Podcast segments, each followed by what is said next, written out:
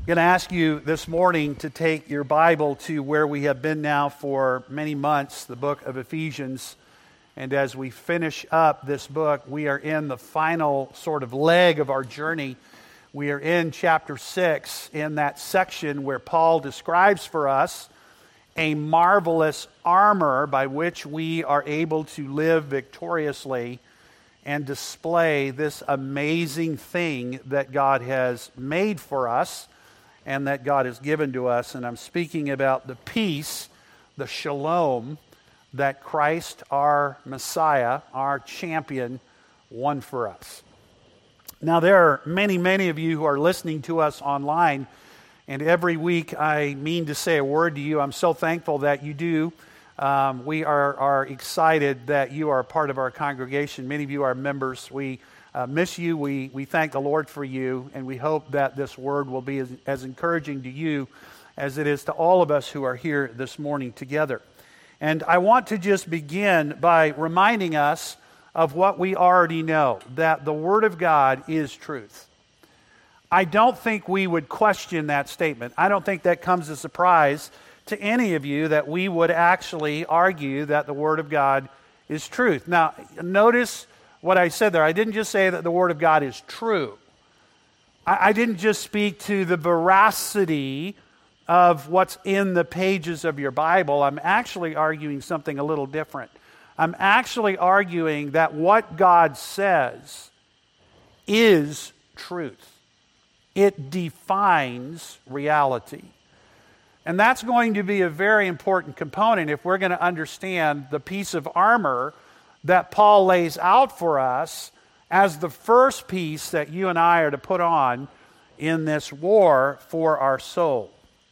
Now, let me just uh, make sure that as we come to understand what Paul is actually talking about, that we keep in mind the central idea in the book. And the central idea in the book is that God the Father is doing something through God the Son. The work that God the Son has accomplished, and God the Spirit is securing that work in us. So there is something God the Father is doing. Whatever that is, He is doing it through the ministry, the life, the obedience, and the death, the sacrificial atonement that Jesus Christ, His Son, won on the cross. And whatever that is that Jesus accomplished, the Spirit of God is securing that and applying that and strengthening that in you.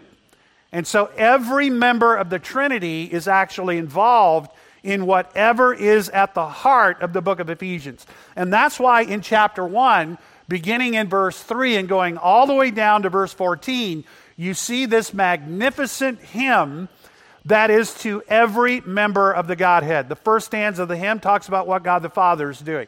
The second stanza talks about what God the Son has done and the third stanza talks about the ministry of the Holy Spirit. And when you understand what God the Father, God the Son, and God the Spirit are doing, here's the response you will praise God for his glorious grace. That's what Paul said you would do. When you understand what the Trinity is up to, it is so marvelous, it is so stunning, it is so jaw dropping that the response that will come out of your heart, almost unbidden, is, is a praise to the glorious grace of God that has wrought this. So, what is it that is so stunning? And we noted this last week, didn't we? We noted that what God is really up to is restoring the universe to a condition that it enjoyed when He first created it when he looked in Genesis 1 and 2, and particularly in Genesis 1, and at the end of every creative day, at the end of every day of creation, the Father looked at what he had done, and the writer of Scripture says, And I want you to know how God sees what he has done. And the word that the writer uses is this When God looked and saw what he had done, he saw that it was good. Everything was where and how it should be. Everything was exactly the way it should be. And at the end of the entire creation week, now you have the beautiful earth created and a garden planted in the center of that wonderful creation. And in the heart of that garden are two image bearers who are the result of God's direct creation. And God looks at that and he says, This is very good. And the word that an Old Testament Jew would use for all of that is the word shalom. Everything is shalom. Everything is as it should be. And then you know what happens in Genesis chapter 3 that beautiful shalom, that unstained goodness, that unmarred beauty, that unencumbered blessing, that unbroken harmony and unrestrained fellowship between all of creation, but particularly between the two image bearers and God. All of that has been shattered. All of that has been broken. And it all happened because an ancient enemy of God who fell in heaven was determined to bring about a similar fall on earth. And he did it through words. He used words to deceive the two image bearers who believed these false words and plunged the entire human race and all of creation under a curse. And Paul says in Ephesians chapter 1 that God has been working on a plan that he hasn't talked about until now. It's been a secret. But he has revealed that secret to us through the, through the ministry of the Apostle Paul and the New Testament writers. And what God is now revealing is that he has been at work reversing that curse and bringing the entire created order, both things in heaven and things on earth, back to that original condition of being good. Shalom. And that's why at the beginning of Ephesians 1 and at the end of Ephesians 6, Paul talks about peace, grace, and peace be to you in chapter 1. And in chapter 6, peace be to the brothers. And then all through the book, he is going to talk about a peace that God has brought about through the ministry of the life and death of his own son, Jesus Christ. And we read about that when we were together last time in chapter 3, when uh, we read, in, uh, I'm sorry, in chapter 2, verse 14, for he, Christ, himself is our peace. And he has brought about the first installation of that peace in us, in his people, in his church. We are the display of the shalom, the peace, the blessing, the full orbed goodness that God intends to bring one day to the earth when his son, Jesus Christ, the Messiah, comes to rule and reign. This was prophesied, by the way, in Psalm 2 it was given as an original promise in Genesis 3:15 when God says there is a son, a seed that is going to crush the head of this enemy who has deceived you and brought about all of this evil. He is identified as a son that will be given in Isaiah 9, 6 and 7. His ministry is explained to us in Isaiah 11 as the Spirit of God rests on him. And then he is announced to us in Matthew chapters 1 and 2. And he is identified here in the book of Ephesians as our very own Lord Jesus. And he has made our peace. And that's why, at the end of the day, your marriage matters. That's why your relationship with your children and children with your parents, that's why that matters. That's why the relationship we have with one another matters. That's why the relationship we have with those that we work for and those who work for us matters. Why? Because all of those relationships become the arena where this shalom is present and is displayed to a world that has no peace and no shalom. And the Spirit of God has secured all of this for you and has opened your eyes. That's why we see at the last half of chapter 1 the Spirit of God opening your eyes and giving you insight and wisdom so that you will see this peace and understand how it came about. And more importantly, so that you will understand the reality of the power that is available to you so that you can maintain the peace and promote the peace and proclaim the peace to the world around you. And so that brings me to a question.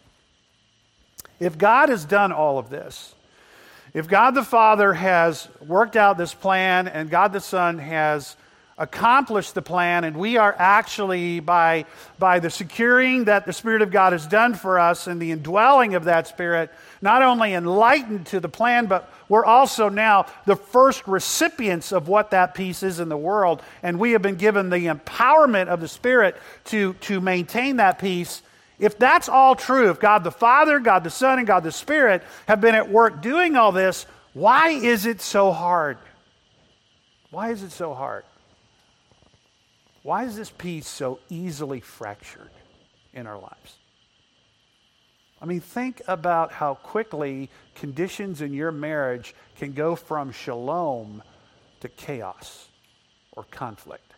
I mean, sometimes it's with a word.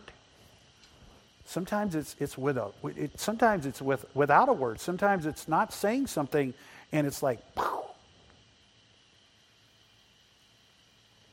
Th- think about how at the beginning of a day you can get up in the morning and everything in your home is harmonious between you and your children.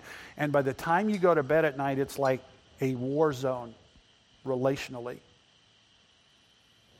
Just, just think about how quickly Things can go from being good or very good to, to, to I have no clue what just happened to me.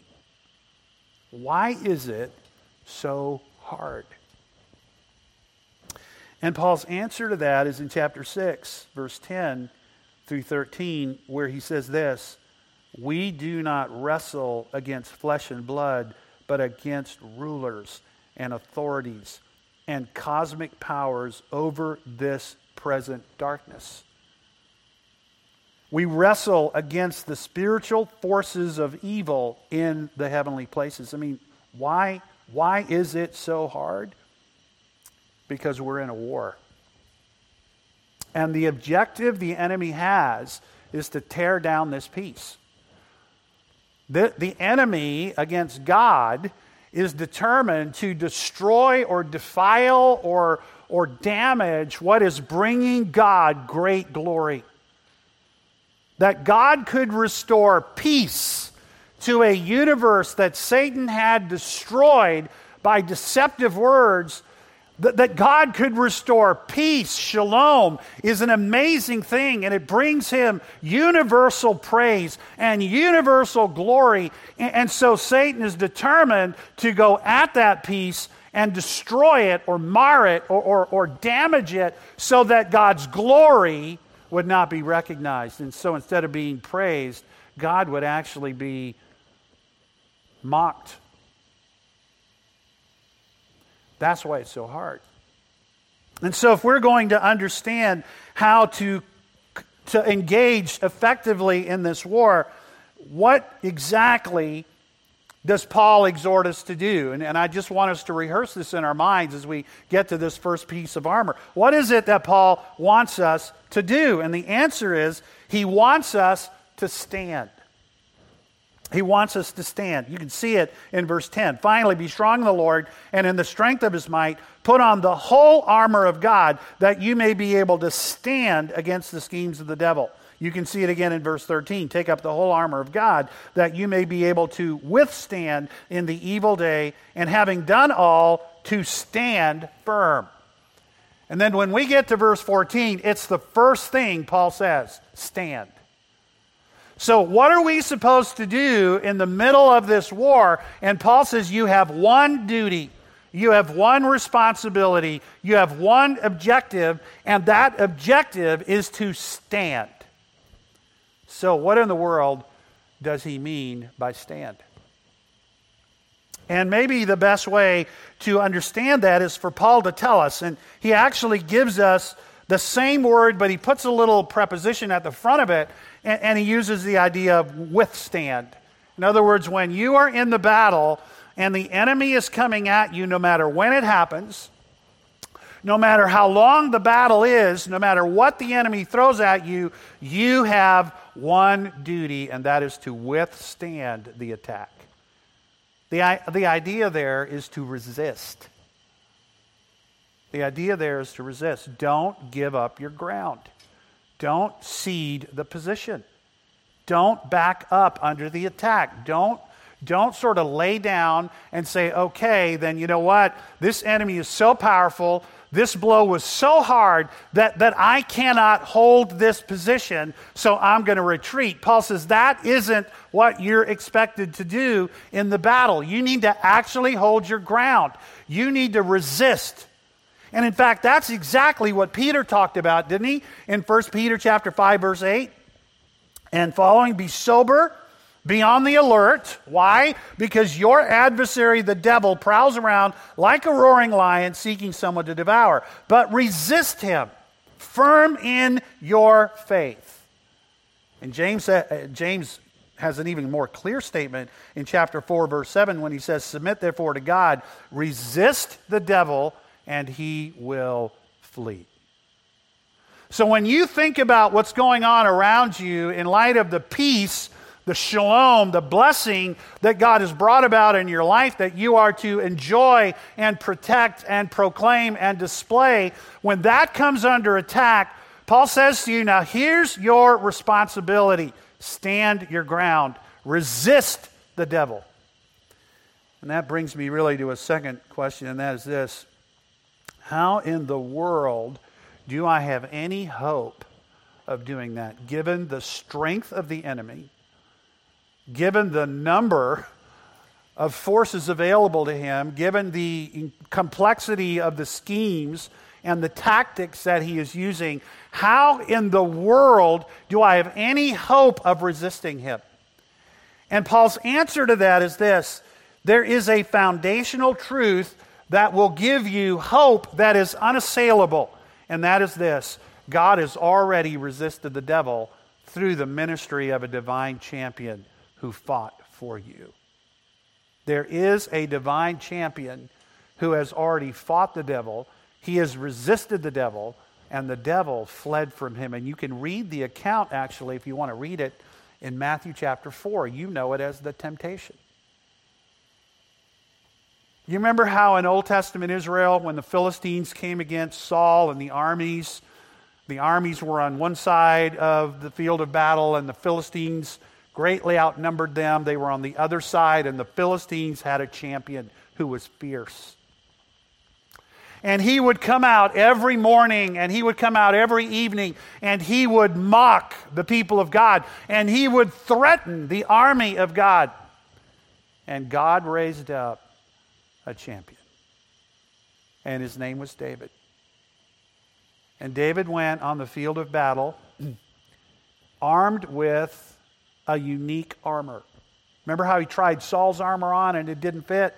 And he said, I can't, I can't wear this, I can't fight in this. And so he went out on that field of battle, but he was armed with a unique armor. He was armed in the name of the Lord of hosts. In other words, David didn't go out on that battlefield alone. He went there in the strength of the God of heaven. And with a slingshot, and a stone. He felled a massive, experienced warrior. And Paul is saying, I want you to think about how God used a champion to fight the battle for his own people in the Old Testament. God is doing the same thing for you. He has raised up a descendant of David, and he is using the Word of God to defeat the enemy. And that's why Paul says, now look, when you go out, you don't go in your own strength, you don't go in your own armor. Notice what he says in verse 10 finally, be strong in the Lord and in the strength of his might. You go in the strength of this champion. You say, Well, I don't understand how this champion thing works. And Paul says, Well, I've been telling you all about it in the book of Ephesians, and I've been using a little phrase to help you understand your relationship to this champion. I've been talking to you about being in Christ.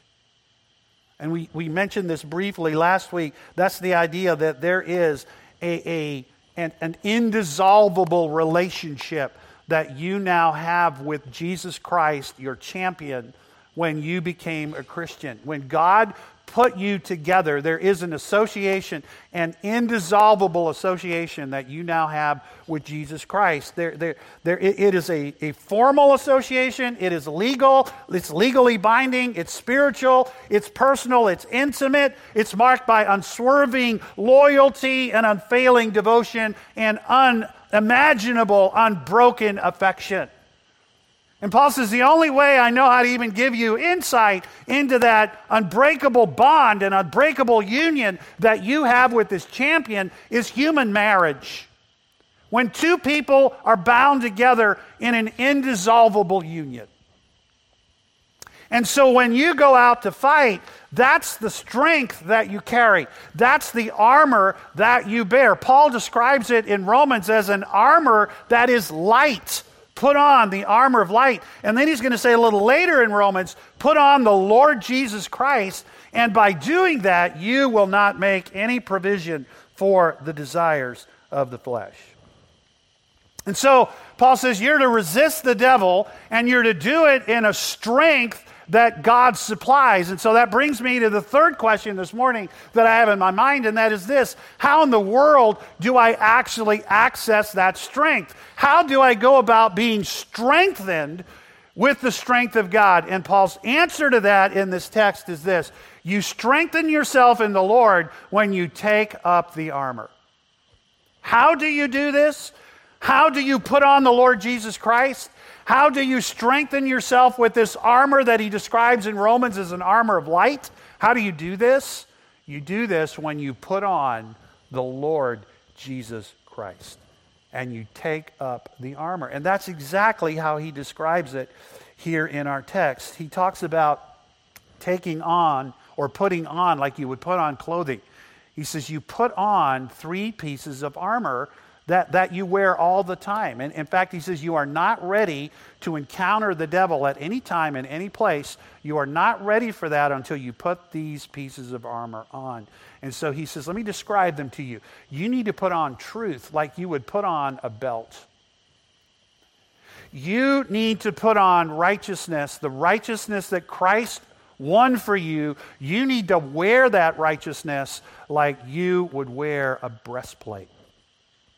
And there is a confidence, a stability, a preparation, a readiness that needs to mark you. And that, that, that comes into your life when you put on the peace, the shalom that God won for you, and you wear that peace like a Roman soldier would strap on his battle shoes so he couldn't be knocked off the field of battle by an enemy push who came against him. So you're to put on certain pieces of this armor that Christ won for you. And then you are to take up things. You are to take up, for example, the helmet to protect you. And that helmet is the assurance that you really do possess and will one day have all of the full benefits of the salvation that Christ won for you and granted you. Take up a helmet made of salvation.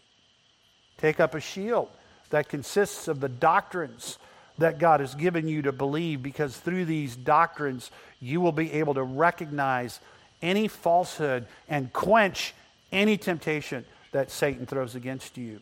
And then take up and wield a spiritual sword, a sword the Spirit has given you, by which our own champion defeated the devil three times when he said in those temptations, It is written. So, this morning we are going to look and zero in on the first of those pieces of armor that Paul says we are to strap on. If we are going to strengthen ourselves in the Lord, here's the way you do it you strap on the armor that Christ Himself won for you. And the first piece of armor is this piece that is described in verse 14 as a belt of truth. And so I want us to look at three things about this belt this morning, all right? Number one, I want us to ask and answer the question what exactly is it? When Paul says, put on the belt of truth, what is this belt? All right, so let's talk about its nature. And, and, the nature of this belt is described in the two words that Paul uses the word fastened or girded that you see in the NASB uh, as you read the NASB, and the word waist or loins. The idea of girding up your waist or girding up your loins. So, so understanding how this belt works involves strapping on something around a particular part of our life. And so let's, let's talk about that for a minute. The, the word that Paul uses when he says fasten on or strap is, is a word that describes putting on a piece of clothing. Paul has already used this language, hasn't he, in chapter 5, when he tells us to put off the old man and to put on the new. And then he describes what that spiritual clothing should look like in our life. So we're understanding when Paul says strap on, he's talking about putting on something in our life. In the Old Testament, this was often used, this term was often used to describe somebody strapping on a weapon. For example, in Judges 3 16, one of the early judges of Israel, a man named Ehud, made a two edged sword and he strapped it to his right thigh under his garment. That's the word. In Judges 18, 600 men of the tribe of Dan are described as being armed with weapons of war. They, ha- they have strapped on weapons of war. That's the idea behind this word. And in Psalm 45, the ancient hymn writers of Israel, the sons of Korah, celebrated King David going out to battle and exclaimed about him, Gird your sword on your thigh, O mighty one, in your splendor and in your majesty. So the idea here, whatever is going on here, it means you need to strap on something. And where you are to strap this on is your waist or your loins. So, what in the world does the Bible mean when it says gird up your loins? We don't talk that way. We, we just don't use that expression today. But in the Old Testament, the idea there would be this your waist, your thighs, your loins would be the source of life and strength. When the Bible wanted to talk about the idea of new image bearers coming into the world, he described them as the fruit of your loins. When, when, when God wanted to talk about strength and, and fortitude, he described it in terms of your waist or your loins. And so the idea of strapping on or girding up your, your belt around your loins was the idea of being prepared. Get ready for strenuous activity, get ready for a military endeavor. This is what uh, we read in 1 Peter chapter 1 verse 13. Peter says, "Prepare your minds for action." The idea there's gird up the loins of your mind, and some of your Bibles actually use that language. And so the idea there is that we are to strap something around us that will prepare us for strenuous activity and maybe even for military action. And the thing that we are to strap around us will provide stability and it will provide accessibility. In, in battle times, if, if you were a soldier in the Roman army, you would wear this and it would, it would do two things. It would protect a very important part of your body, but it would also be the place where you would hang your sword. You would strap on your sword so that you had easy access to this. It would gird up your tunic if you were working or you were or, or needing to do some strenuous activity, it would gird up your robe so that you weren't tripping or your robe wasn't getting in the way of your activity. So, whatever Paul is talking about, we are to put it on and it needs to be accessible to us and it needs to prepare us so that we are not caught and, and we don't trip in the heat of the battle. So, what is it we're supposed to strap on? And the answer is truth. That's what the belt is. The belt is truth. And Paul has been talking about truth a good bit in the book. In chapter 1, he talks about God being the author and the source of all truth. And because God is the source of all truth, He is faithful to His truth. And that's why the Messiah could say in Psalm 31 Into your hands I commit my spirit. You have ransomed me, O God of truth. This is a very stunning statement because when this was actually stated, the Messiah was hanging on a cross at the lowest point of his life, and he had accessible to him a weapon. And the weapon was the truth about God. And the truth about God was this God, you are a God who is always true, and you made promises to me, and so I rest in you, even on this cross. So God is the source of truth. Christ is the embodiment of truth. The living word, John 1:17, the law was given by Moses, but grace and truth come by Jesus Christ. And in John 14, 6, we all know this verse. Jesus said, I am the way, the truth, and the life. The truth, Christ embodied, the embodiment of truth, is actually written down for us in the written word. We could say it this way The living word, Jesus, has now been explained and, and, and proclaimed through the written word of God. So the living word is married to the living or the written word, and that word is truth. And that's, that's exactly what Jesus prayed in John 17 when he asked the Father to sanctify us by truth. And then he says, Your word is the truth that will do this. And so that word is how we are saved, and it is what God uses to sanctify us. It's what the Spirit of God teaches us in Ephesians chapter 4, verse 20. Paul says, This is not how you learn Christ, assuming you have heard about him and were taught in him, as the truth is in Jesus, to put off your old self, which belongs to your former manner of life and to be renewed in the spirit of your minds, and to put on the new self, created after the likeness of God in true righteousness and holiness. This, Christ has caused the Holy Spirit to teach us truth, and then we have a responsibility now to confess that truth, to agree to it. That's the idea in Ephesians 4:15. Speaking the truth in love confessing together that we believe the truth and then obeying that truth speaking each one of you truth to his neighbor. And then in 3 John chapter 3, walking in that truth. I was glad when the brethren came, John said, and testified to your truth, or the truth about you, in other words. That is how you are walking in truth. And so, Paul says this if you want to be strengthened with the strength that God provided, if you want to fight, in the strength and in the armor of your champion, here's the first thing you have to do you have to have a meaningful commitment to and embracing of truth. You need to strap it on your life. And that brings me to the second question, and that is this why? Why truth? Why is this so foundational? Why is it so important?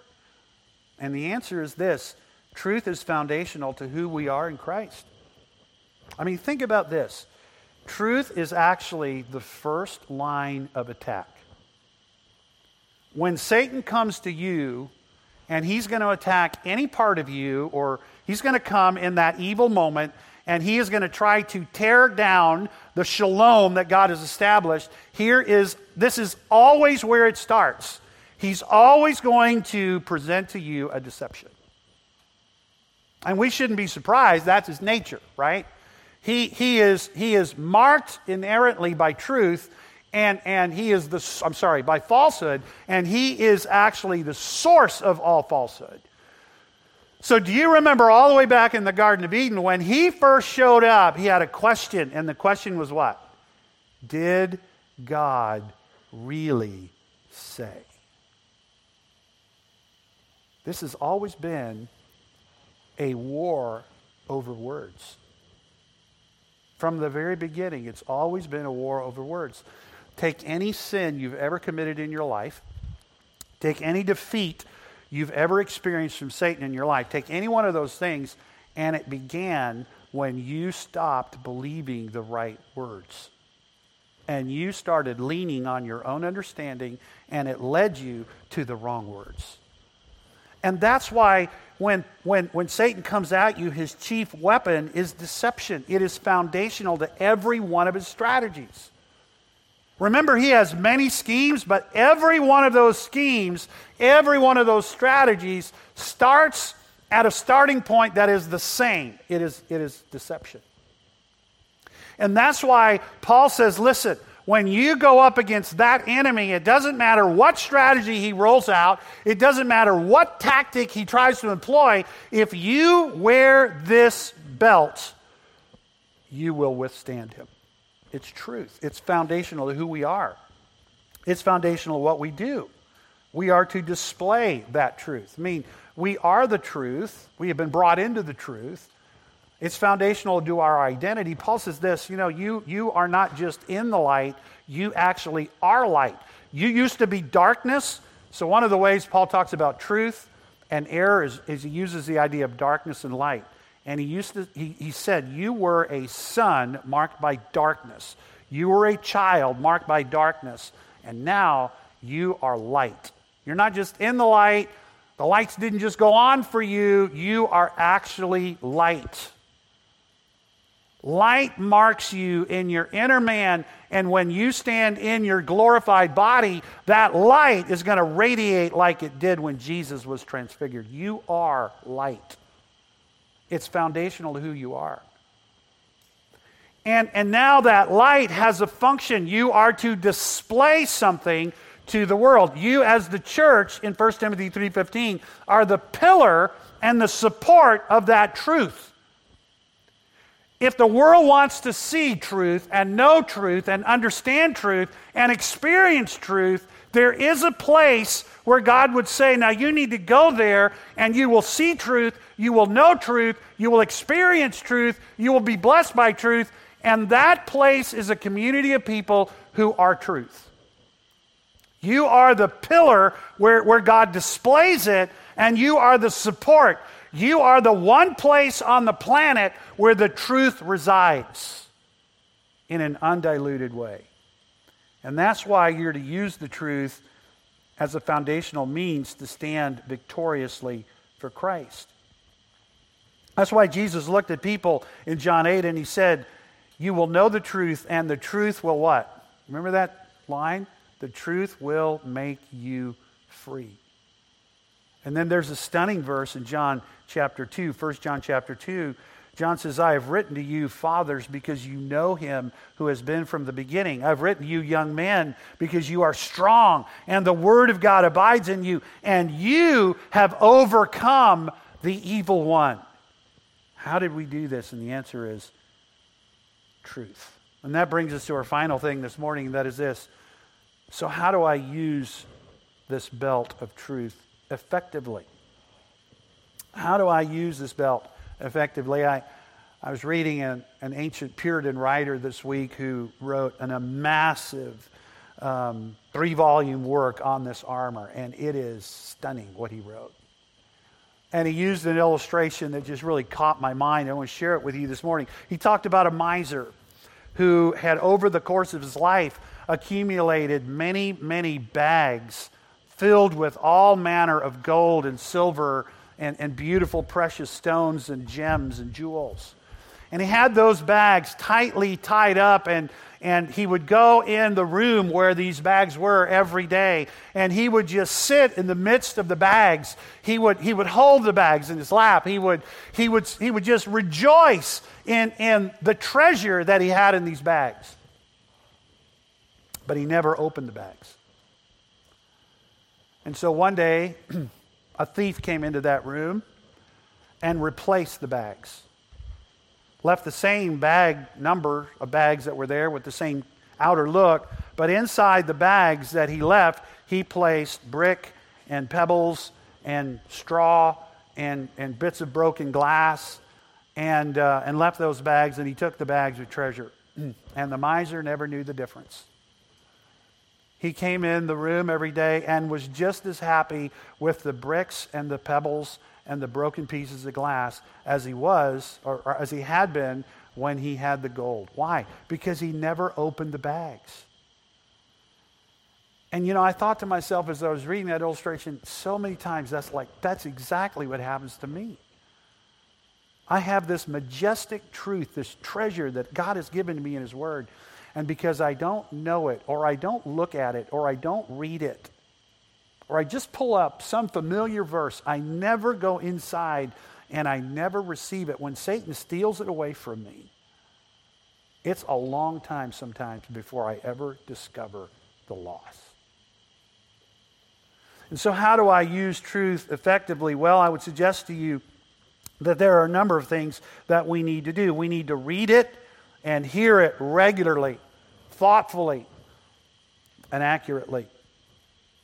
Psalm 1, verse 1 and 2 How blessed is the man who does not walk in the counsel of the wicked, nor stand in the path of sinners, nor sit in the seat of the, sco- of the scoffer. How many of us have been knocked off our worthy walk because we did walk and we did sit and we did listen to the wrong words. So, what protected the psalmist? His delight is in the Torah of God, in the law of the Lord, and in this law he meditates day and night. Paul said to Timothy, Be diligent to present yourself approved to God, a workman who does not need to be ashamed because he rightly handles, he accurately handles the Word of God. So we must read it and hear it regularly. We must receive it eagerly and submit to it willingly. Peter said this like, newborn, like newborn babes, long for the pure milk of the word, so that by it you may grow in respect to salvation. Do you realize that as you come to church on Sunday or you go to a equip hour or you read your Bible in the morning, you are actually arming yourself for the battle that God knows is coming your way that day. We need to read, we need to receive the word and submit to James 1:21, laying aside all filthiness and all that remains of wickedness in humility, receive the word implanted which is able to save your souls. And in Luke 6, Jesus had a very piercing question, "Why do you call me Lord and do not do the things that I say?" We must apply the word correctly and employ it consistently. Paul said to Timothy, All scripture is inspired and is profitable for teaching, reproof, correction, and training in righteousness, so that the man of God may be adequate, equipped for every good work. James said, Prove yourself to be a doer of the word and not merely a hearer who deludes himself. For if anyone is a hearer of the word and not a doer, he is like a man who looks at his natural face in the mirror but one who looks intently at the perfect law of liberty and abides by it, not becoming a forgetful hearer, but an effectual doer, this man will be blessed in what he does. And then we must rest in the word confidently. That's, I think, what Paul was saying, Colossians, when he says, Let the word of Christ dwell richly within you, and with all wisdom, teaching and admonishing one another with psalms and hymns and spiritual songs. We must rest in the Word completely and trust in it confidently. We need to trust what it has to say. We need to receive its warnings. We need to appropriate its promises. God has given to us truly a wonderful piece of armor the truth. The truth that Christ is one for us, the truth the Spirit of God has enlightened us to, the truth that is now in us. And if we are going to strengthen ourselves in that truth, we are going to have to have a more than casual relationship with the word of truth. And we need to notice how that word works. I wrote something to the worship leaders this week as I was meditating on this text. I think we have to do what the writer of Hebrews talked about in Hebrews chapter 10, verse 23. We have to hold on, we have to hold hard, grasp the profession of our faith without wavering. And this is what I said. We must not stop merely at understanding the truth accurately. It's not enough just to understand and say, oh, I, I think I understand what Paul meant now. I think I have a better understanding of Ephesians. It's not enough. We actually, we actually have to savor that truth with every part of our life. And so we can't stop until our mind fully understands, our will cheerfully submits, our conscience is educated and shaped, our heart loves, our hands perform, our feet walk in it, our mouth speaks and celebrates, and our memory savors the truth that we are reading and learning in God's Word. Have you done that? Or does the truth just sort of come in your eye and then it's gone?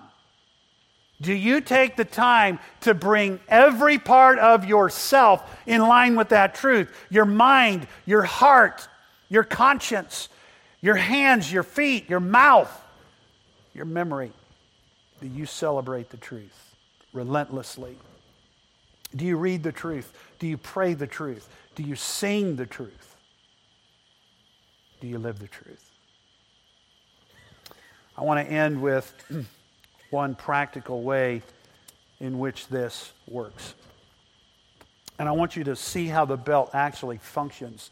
Because at the end of the day, all of this great truth that Paul has given us, you have to strap on and you have to take out with you. So, how do you do that?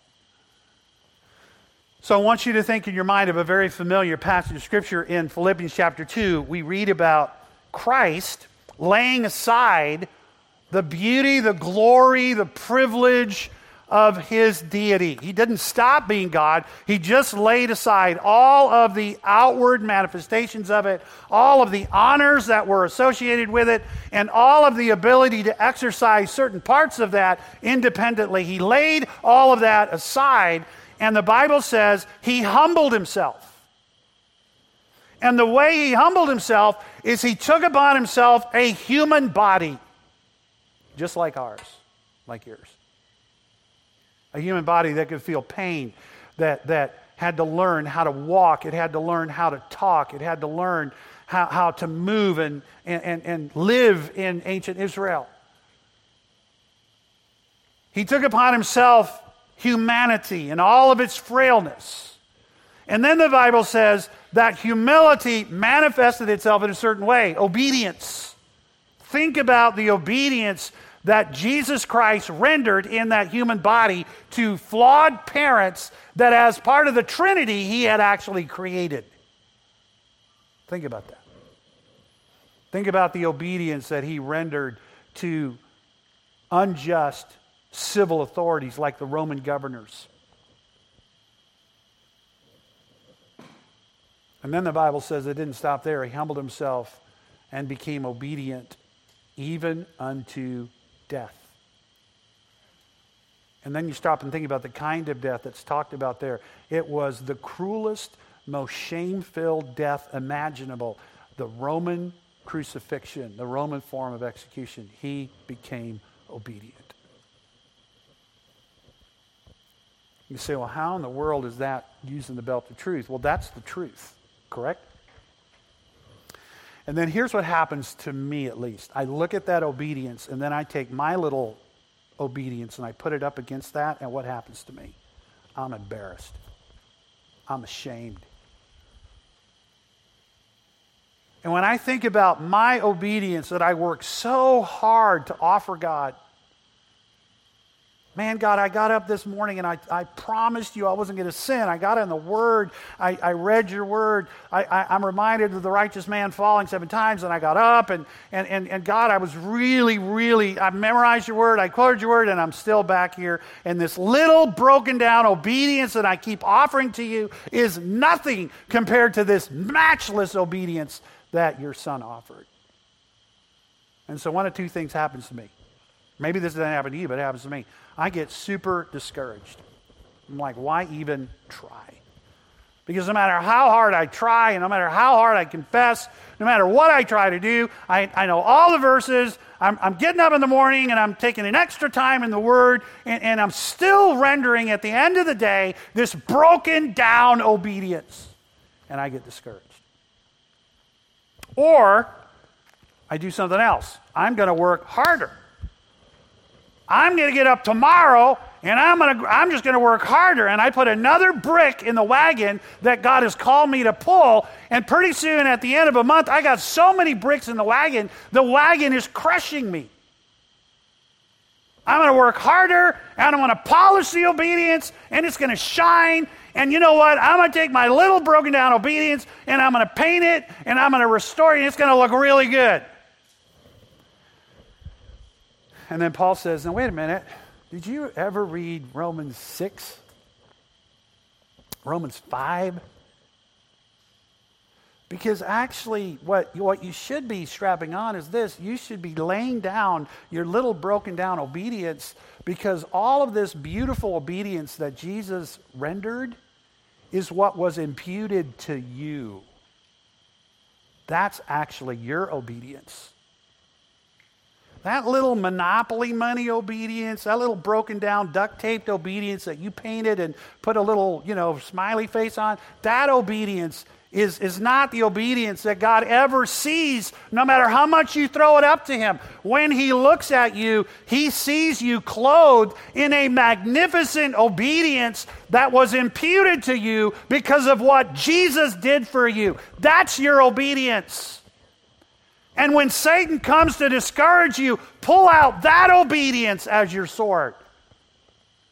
When Satan comes to tempt you to just work harder and be more legalistic in your pursuit of obedience, pull out the fact, the truth that God has already given you the most magnificent obedience you could ever have. And it was the obedience that was won for you by Christ. And it is yours because of this amazing union that you have with Him that will never be dissolved.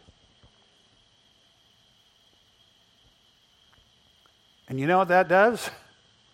You say, Yeah, I know exactly what it does. It takes all the pressure off so I can go and do whatever I want to do and I can sin as much as I want. And Paul says, You missed it. You missed the whole thing if that's how you're thinking. You didn't put the belt of truth on at all. You bought the wrong words. That's exactly what Satan wants you to think. Shall we sin that grace may more abound? May it never be, Paul says to the Romans. No, no, no, no, no. When I see this beautiful obedience and I realize that it's mine, you know what comes to my heart? This incredible gratitude to God. God, thank you. Thank, I, I can't even imagine you doing that. I, I can't even imagine what that took. But, but God, thank you. And then thank you that it is mine. And you know what it produces in me? Glad hearted, joyful, responsive obedience. I say to God, God, whatever you want, wherever you want, for however long you want, because of what you have done for me. That's a belt that should strap every part of you because it is our strength.